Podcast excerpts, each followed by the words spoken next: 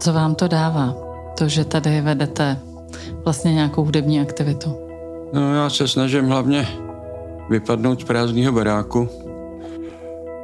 Dává mi to spoustu nových zkušeností, no hlavně mě to baví taky, že už.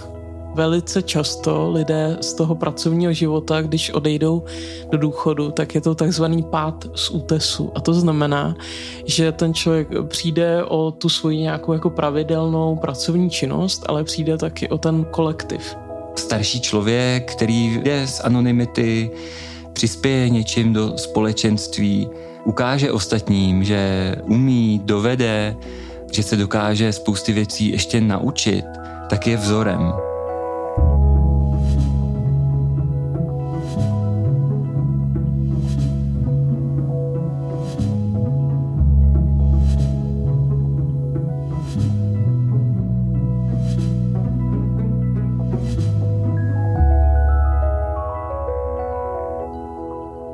Když se řekne dobrovolník, já osobně si představím většinou mladého člověka, který pomáhá jako osobní asistent nebo s úklidem po záplavách nebo vaří polívku záchranářům při covidu.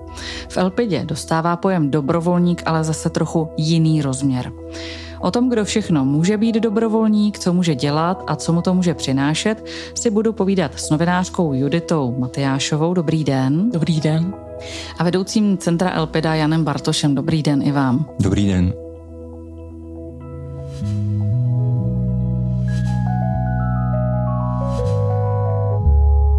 Já se zeptám na začátek, jak se vlastně novinářka dostane k tématu dobrovolnictví mezi seniory? Já to vezmu trošku ze široka. Píšu o seniorech zhruba 20 let, většinou jsou to osudy přeživších holokaustu nebo emigrantské příběhy a já jsem před lety objevila pozapomenutý příběh 80 českých židovských teenagerů, kteří odjeli na začátku války do Dánska a díky dánským rodinám se zachránili. Takže moje první cesty do Dánska byly hlavně kvůli těmto pamětníkům, ale nějak periferně jsem se začala všímat, že dánská společnost se chová k seniorům dost jinak a hodně motivuje k tomu, aby byli pořád aktivní v té společnosti a s tím právě souvisí i podpora dobrovolnictví, která je v Dánsku v podstatě úplně od základní školy je běžné, že vám někdo říká, nechcete se zapojit tam i jinde. Takže mě začalo zajímat, co všechno se v té společnosti děje, že podporují seniory jako dobrovolníky a čím to je, že dánové mají k tomu takový silný vztah. Teď se obracím na Jana Bartoše, protože do Dánska se dneska ještě vrátíme. Povídáme si o dobrovolnictví. Kdo všechno může být dobrovolníkem a kdo je dobrovolníkem v Elpidě? Tak dobrovolníkem může být asi spousty lidí bez ohledu na věk. Asi spíš někdo, kdo chce udělat pro společnost, pro své okolí něco víc. V Elpidě může být především senior, který zase chce možná udělat něco víc, než jenom přijít na angličtinu nebo na cvičení. Je to někdo, kdo třeba pochopil, že nějaká forma obdarovávání svého okolí nebo rozdávání něčeho, co mám rád, může přispět k lepšímu pocitu ze života, protože seniorství je náročné období, je to zakončení životního cyklu, Dost často tam vlastně dochází k nějakému přehodnocování hodnot nebo k snaze nalezení nějakého nového životního programu. A to dobrovolnictví si myslím, že může být úplně skvělá, nová náplň. Nepochybně může. Nicméně mám pocit, že v naší společnosti to není úplně jako zažité. Že pořád ještě jsou dobrovolníky častěji ti mladí lidé, kteří třeba sbírají zkušenosti. Jak je možné, že v Dánsku dobrovolníci jsou i mezi seniory a tady se to vlastně teprve učíme? Tak dánové opravdu z toho, co jsme viděli na naší cestě třídení teď v červnu, tak jsou opravdu šampioni v dobrovolnictví. Jo. To je prostě evropská špička. Že jo. Ještě jsme vyjeli do regionu, kde ještě jsou šampioni v rámci dánského světa, co se týká účasti lidí na společných věcech, na projektech. Myslím si, že to taky záleží se stavem společnosti, se stavem demokracie. Já jsem měl pocit z té cesty do Dánska, že oni mají na všechny společenské problémy jednu jedinou odpověď a ta zní dobrovolnictví. tam prostě už od 80. let jsou politici zvyklí spolupracovat nejenom se seniory, s dobrovolnickými organizacemi, ale vlastně se zástupci všech různých věkových i profesních organizací.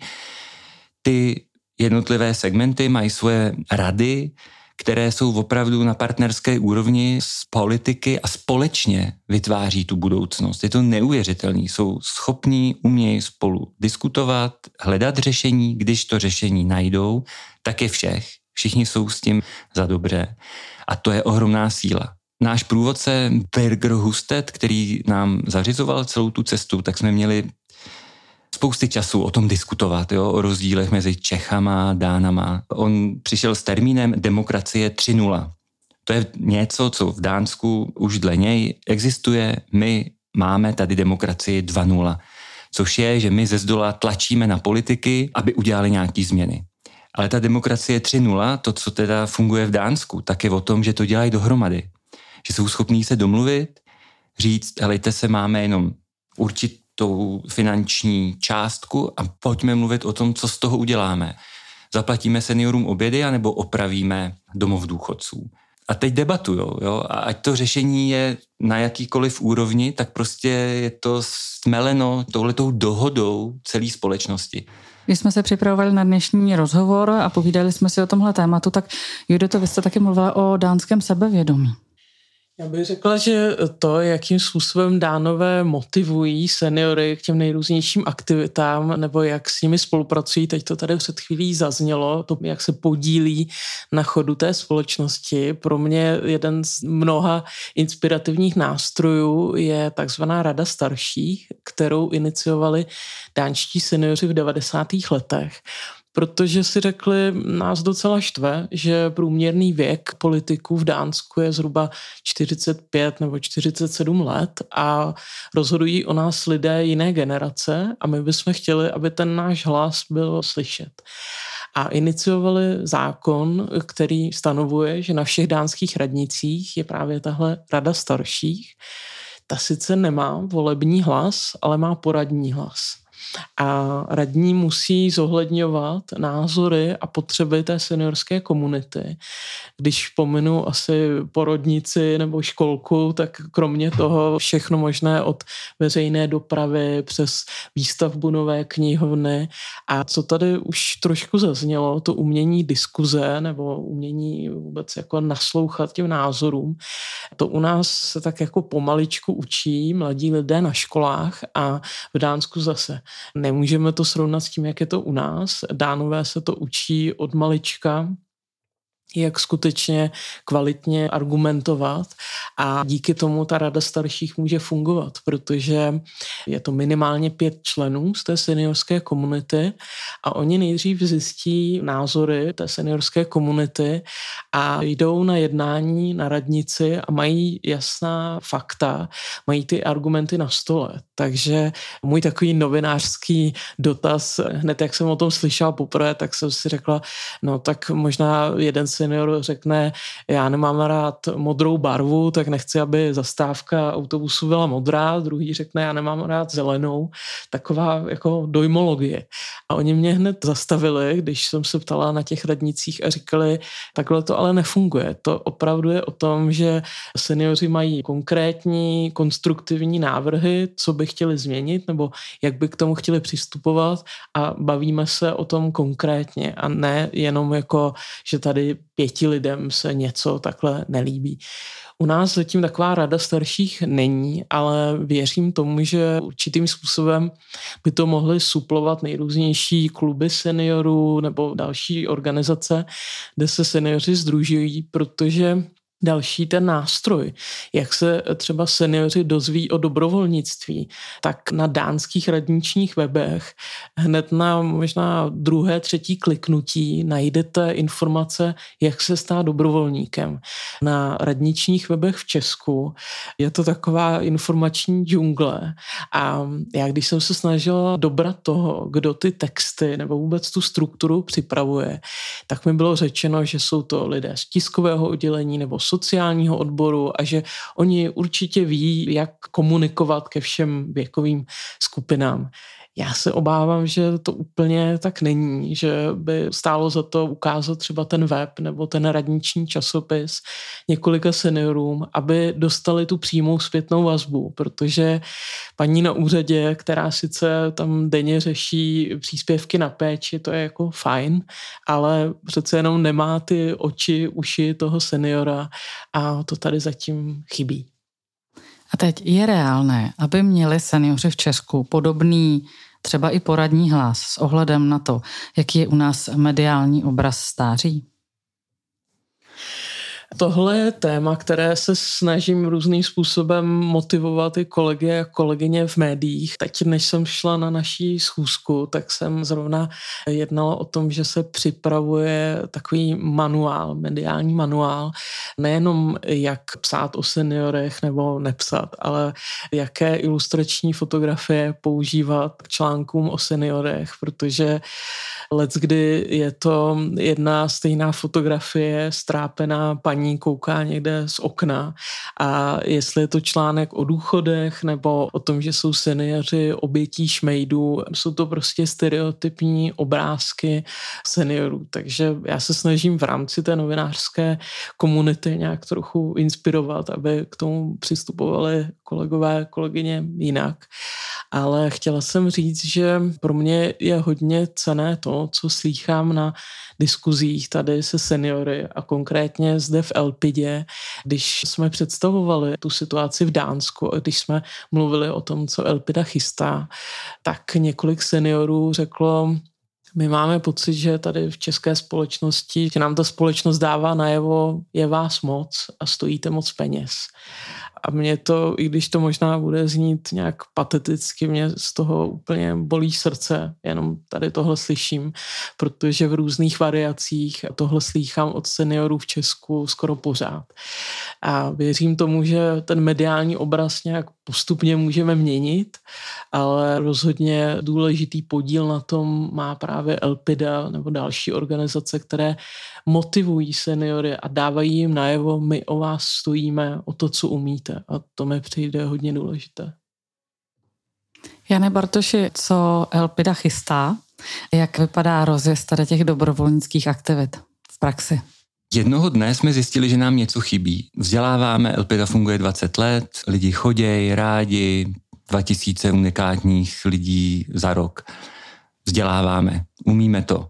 Cítili jsme, že nám chybí střípek do mozaiky, jednoho dne Anna Hustet, nevím, dva roky, dva a půl roku naspátek z organizace Nínin Sen přišla do Elpidy odprezentovat fungování vzdělávacího centra v Dánsku ve městečku Skjern. A myslím si, že tam byl nějaký moment, aha, že jsme se nadchli všichni společně, že chceme jít touhletou cestou. My už jsme předtím experimentovali, snažili jsme se ptát seniorů, co si přeju za program. Měli jsme nějakou linku seniori sobě a tak, ale tohle to byl přelomový moment a uvědomili jsme si, že nám chybí v nabídce pro ty aktivnější ještě něco víc. Rozjeli jsme to, co je vlastně dobrovolnictví, ale my tomu tak neříkáme. Říkáme tomu dánský model. Dánský model znamená, že se senior může stát dobrovolným lektorem, my ho tím procesem provedeme, pomůžeme mu překonat jeho obavy a ten aktivní člověk může přispět do programu. Čím třeba? Jsou tam nejrůznější věci, je to opravdu široká škála od angličtiny, která byla i online a byla to série deseti dílů nebo lekcí přes Akademii zdravé chůze, což trvá už rok. Ta paní lektorka, seniorka, učí vlastně seniory vědomou chůzi. Je tam vaření společné, třeba podle francouzských receptů, je tam různé cvičení, výlety, jak se hraje golf. Někdo, kdo celý život dělal v Evropské unii, tak udělá přednášku o tom, jak to funguje v zákulisí. Bývalá redaktorka spraví svoje okolí o tom, jak fungují redakce. Takže je to opravdu o předávání zkušeností mezi seniorama, dochází tam opravdu k velkému stmelování a ti seniori mají možnost vystoupit z anonymity když něco udělají, přispějí do programu, tak se z nich stávají skuteční osobnosti, narostou ve svém sebevědomí A to je úžasný sledovat.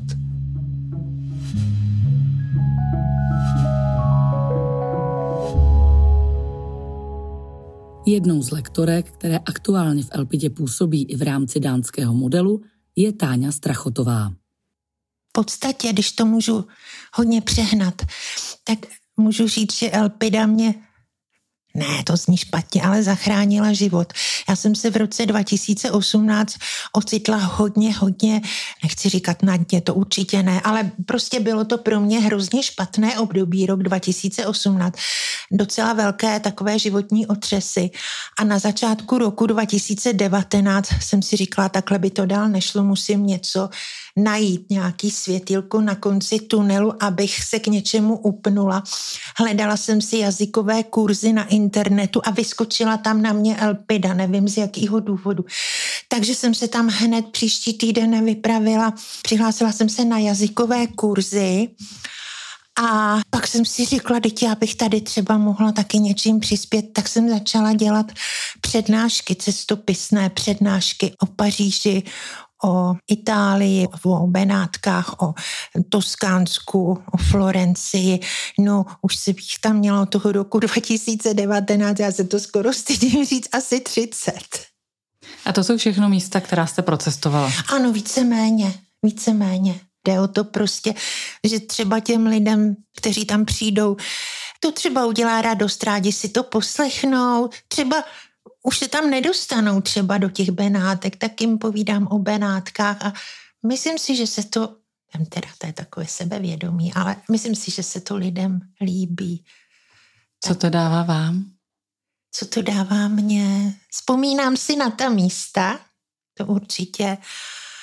A já mám takový dobrý pocit. O svoje zkušenosti se v Elpidě dělí i novinářka Dana Pešková. Já bych toho dobrovolníka připodobnila k důchodci. Já jsem si vlezla v prosinci do důchodu a já jsem zjistila, že to je úžasný, že já všechno můžu a nic nemusím. A ten dobrovolník to má postavený úplně stejně. Všechno může a nic nemusí. A protože může a nemusí a protože vidí, že to má smysl, tak chce. Takže já jsem chtěla.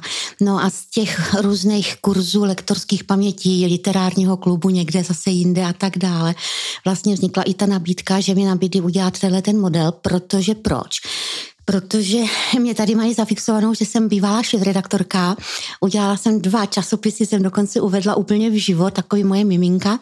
A oni mi na základě toho dánského modelu nabídli, jestli bych nepopovídala lidem, jak vzniká časopis. Což je moje srdeční záležitost, bylo to skvělý. A byla jsem hodně překvapená, jak ty lidi byli, bylo hodně plno, narváno a oni byli tak úžasní a tak nadšený a je to tak zajímalo, že jsem prostě, to bylo to moc krásný. Proč tomu neříkáme dobrovolnictví? Neříkáme tomu dobrovolnictví zatím, možná z toho důvodu, že cítíme, že u starších lidí ten význam je trošku zanesen nějakou negativní historickou zkušeností. Všichni starší lidé vzpomínají na pracovní soboty, na to, že museli chodit mávat do průvodů, Říkalo se, že to je dobrovolně mm-hmm. a ono to nebylo, ono to bylo vynucené. Takže zjišťujeme, a je to tak, že slovo dobrovolnictví u starších lidí nemá úplně to přijetí, jaké bychom si představovali. Takže tak trošku skrytě dobrovolnictví teď v daný moment nazýváme dánský model, ale uvidíme, jak se to bude vyvíjet. Jsou tady skvělí lidi s úžasným odborným zázemím, kteří k nám chodí, myslím seniori, kteří mají spousty věcí, o kterých se můžou rozdělit a o to tu jde změnit to, jak dobrovolnictví rozumíme. Já bych možná dodala, že tady u nás v Česku je ten termínus technicus, mě to hodně zaujalo, protože jsem to dřív neznala, ale je to termín velice často lidé z toho pracovního života, když odejdou do důchodu, tak je to takzvaný pád z útesu. A to znamená, že ten člověk přijde o tu svoji nějakou jako pravidelnou pracovní činnost, ale přijde taky o ten kolektiv. A pokud většinu toho života hodně žil tou prací, nebudoval si třeba nějaké koníčky, nějaké přátelství mimo ten pracovní kolektiv, tak v tom našem prostředí najednou je to někdo, kdo byl 20 let třeba vedoucím finančního oddělení a najednou je z něj někdo, kdo jako není nějak potřeba. Jo, a cítí se nějak, tak teď už to nikoho nezajímá, co já umím a tak. A v té západní Evropě je taková ta jako dlouhodobá příprava na důchod, ale nebavíme se o finančním ale o tom, že byste si měli nějak průběžně budovat ty vazby i mimo tu práci a tohle u nás zatím ještě není tak obvyklé. A myslím si, že tak, jak teď jsme se tady bavili o dobrovolnictví, já bych řekla, že to, co třeba nastalo během pandemie a co je po ní, kdy během pandemie se seniori prezentovali nebo byli prezentováni jako někdo, kdo je křehký, slabý, je potřeba mu pomáhat. Teď jsou prezentovaní jako lidé, kteří mají nejrůznější problémy, ať už jsou to zdravotní nebo finanční. A já bych řekla, že co je opravdu důležité, to překlopit z toho, že ano, je tady spousta seniorů, potřebují pomoc, ale zároveň je tady mnoho seniorů, kteří nejenom, že tu pomoc nepotřebují, ale sami někde pomáhají a nějak sdílejí ty svoje zkušenosti, znalosti. A jsme zpátky u toho sebevědomí, kdy najednou už nemáte třeba ten pocit, že jako nikoho nezajímáte, ale právě třeba díky tomu, že vedete lektorsky nějaký kurz nebo přednášíte, tak vám to nějak posiluje to vaše sebevědomí a zase máte nějaké svoje místo v té společnosti. Protože teď jsem v jednom rozhovoru přímo tam zazněla věta, že ta seniorka má pocit, že od té doby, co je v důchodu, tak se cítí, že není užitečná, že je doslova neviditelná. Kdo by mohl, kromě LPD, podle vás vytvářet nějaké příležitosti pro dobrovolné zapojení seniorů zpátky do systému?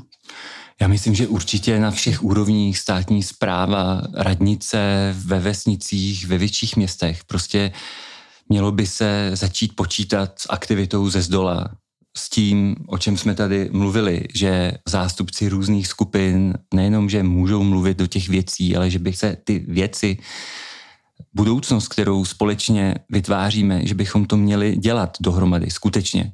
Jo, tak jako v Dánsku. Je to prostě nějaký nový další vývojový stupeň demokracie. Takže určitě všichni i neziskové organizace na všech úrovních se můžeme snažit, jak dobrovolnictví využívat, ale přesně zamyslet se nad tím, aby to nebylo o využívání nějaký jako levný síly, ale o tom, že člověk o to nejcennější, co v sobě má, tak se může rozdělit. Jsou to profesní zkušenosti, je to nějaká láska k něčemu, k nějakému hobby.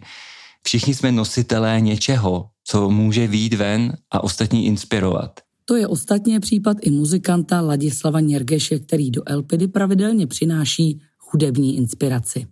No, vedu takový, já tomu říkám zpívánky, že se tomu nedá říct ani jako kurz, ani nějaký kroužek, protože tam ta účast je tam naprosto dobrovolná a nepravidelná.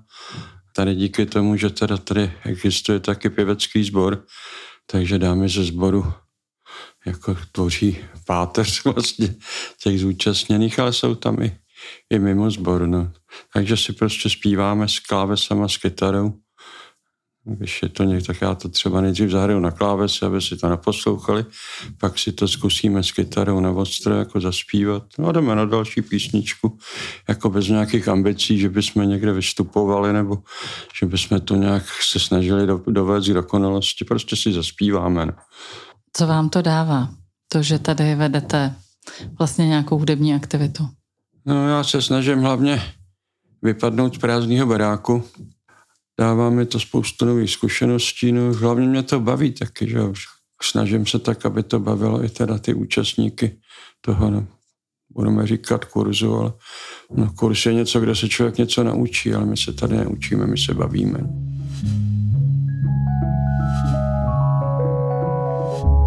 Pětinásobná babička Eva Vrbová při důchodu ještě pracuje a cestuje.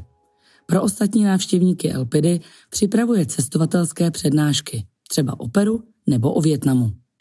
ta přednáška mi dá takovej trošičku adrenalin, to přiznám, že si zopakuju ty hezké zážitky, které jsem zažila, promítám fotky a videa a k tomu říkám nějaký text a vidím, že ty posluchače baví teda taková stručná historie, ale třeba i úsměvné historky, které nás při tom cestování potkaly. Nebo já se snažím takhle tu přednášku koncipovat, protože já mám ráda pohodu, úsměv, legraci, takže to takhle říkám. Doporučila byste tady tuhletu dobrovolnickou činnost nějakým kamarádkám nebo známým, třeba právě proto, že vám to něco přináší?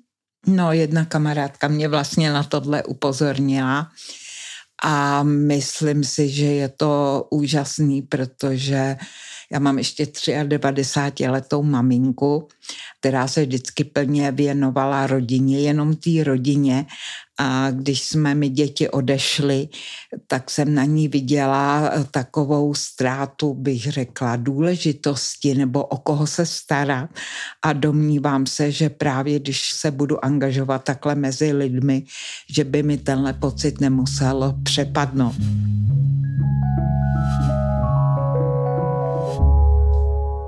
Může dobrovolnictví seniorů měnit pohled na stáří? Určitě může. Myslím si, že už jsme se toho tady dotkli, že senior, starší člověk, který jde z anonymity, přispěje něčím do společenství, ukáže ostatním, že umí, dovede, že se dokáže spousty věcí ještě naučit, tak je vzorem. A nejenom teda pro novináře, pro Juditu, která s ním může udělat rozhovor a postavit seniora do jiného světla, než většinová společnost vnímá, chápe, ale může být i něco jako zářičem do svého okolí.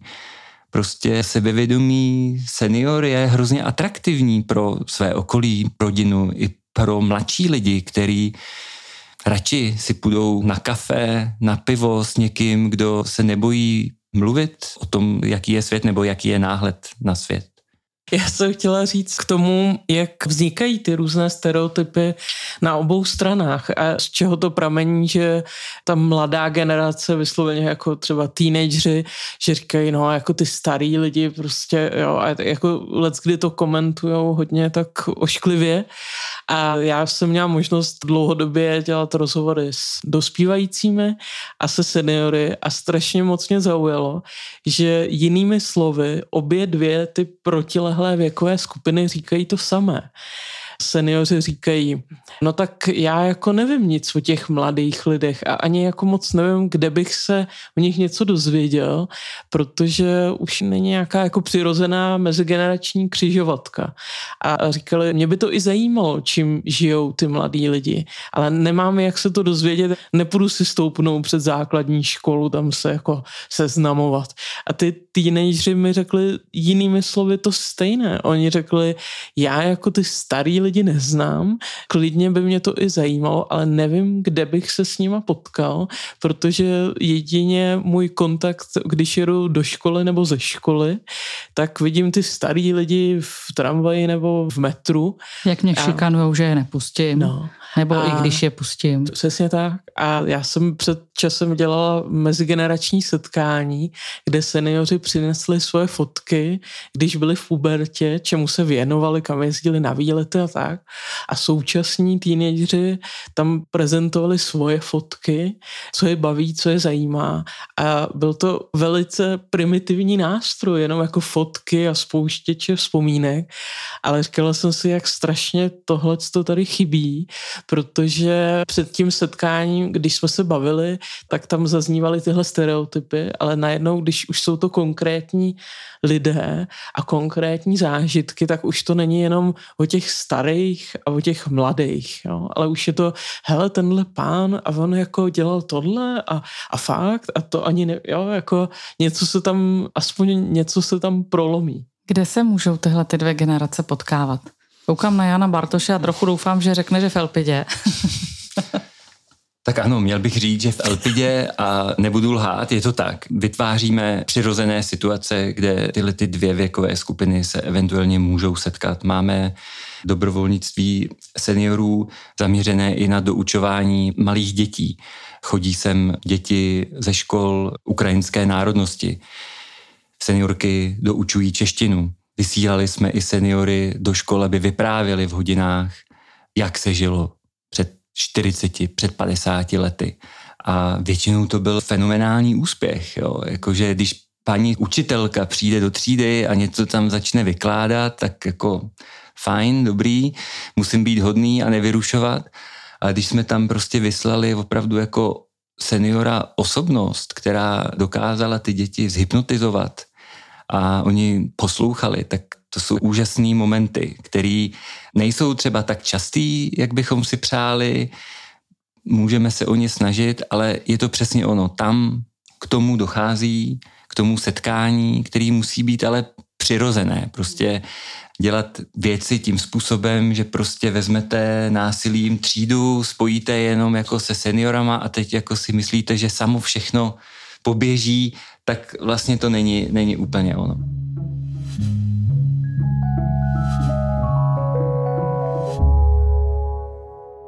A teď se podíváme napříč Českou republikou, protože Elpida dělá nepochybně zajímavé aktivity. Teď nás ale možná v podcastu poslouchají i seniori z jiných koutů republiky a říkají si, no jo, to se vám to tam vypráví, když máte takové příležitosti. Eh, máte nějaký podobný informace nebo informace o nějakých jako podobných aktivitách, záměrech, metodách, které se zkoušejí i jinde po republice? Tak ptala jste se na ostatní regiony. Mm-hmm. Tak napadá mě plzeňská organizace Totem, která pracuje s dobrovolníky, ale řekl bych, že na vědomí úrovni jich zatím možná není mnoho.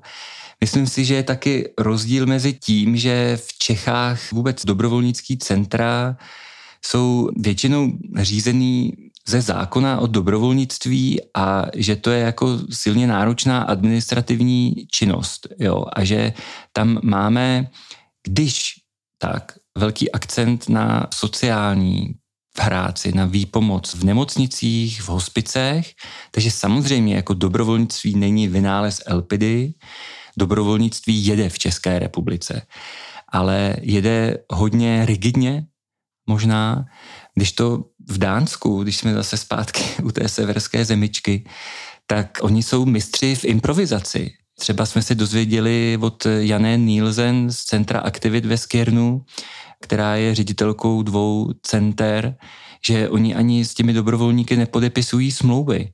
Prostě všechno tam jede na dohodě. Když to u nás se bavíme o pojistkách, o sledování, musí být ošetření supervizí, musí docházet na vzdělávání. Takže je to opět hierarchie, rigidita a tak. Neříkám tím, že dobrovolník, který dochází do hospicu, že si nezaslouží supervizi, ani náhodou, určitě, určitě.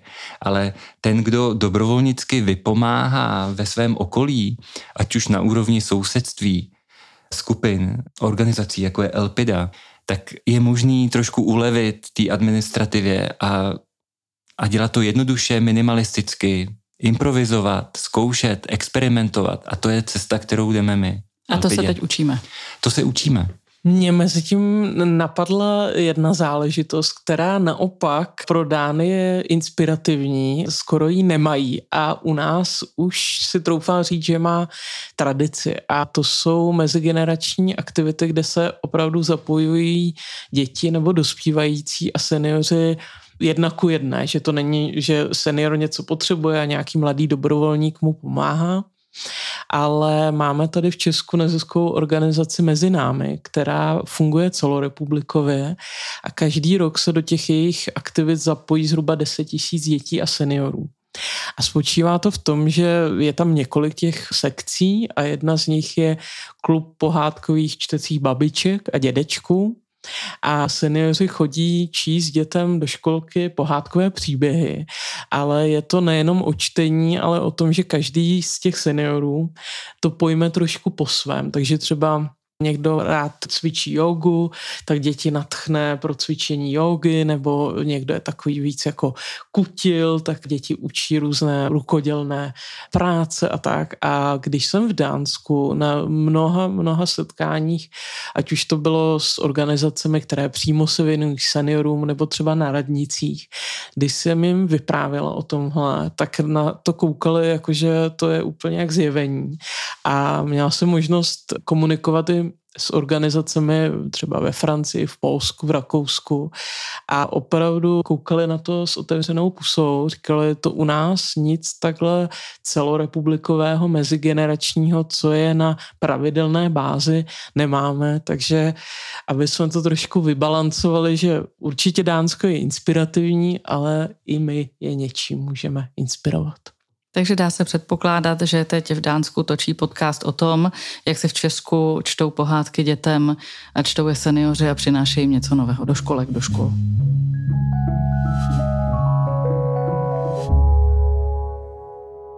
Co můžeme udělat my, každý z nás, všichni posluchači, kteří poslouchají podcast Old School a říkají si, vlastně to není úplně blbej nápad, ale co já pro to konkrétně můžu udělat, abych změnil pohled na stáří, abych našel nebo vytvořil nebo podnítil vznik nějaký příležitosti pro to, aby lidi i ve starším věku mohli být plnohodnotnou součástí společnosti.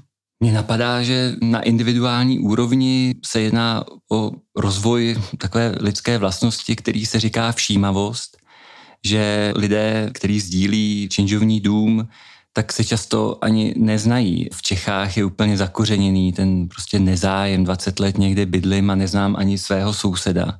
A to je vlastně hrozně jako divné.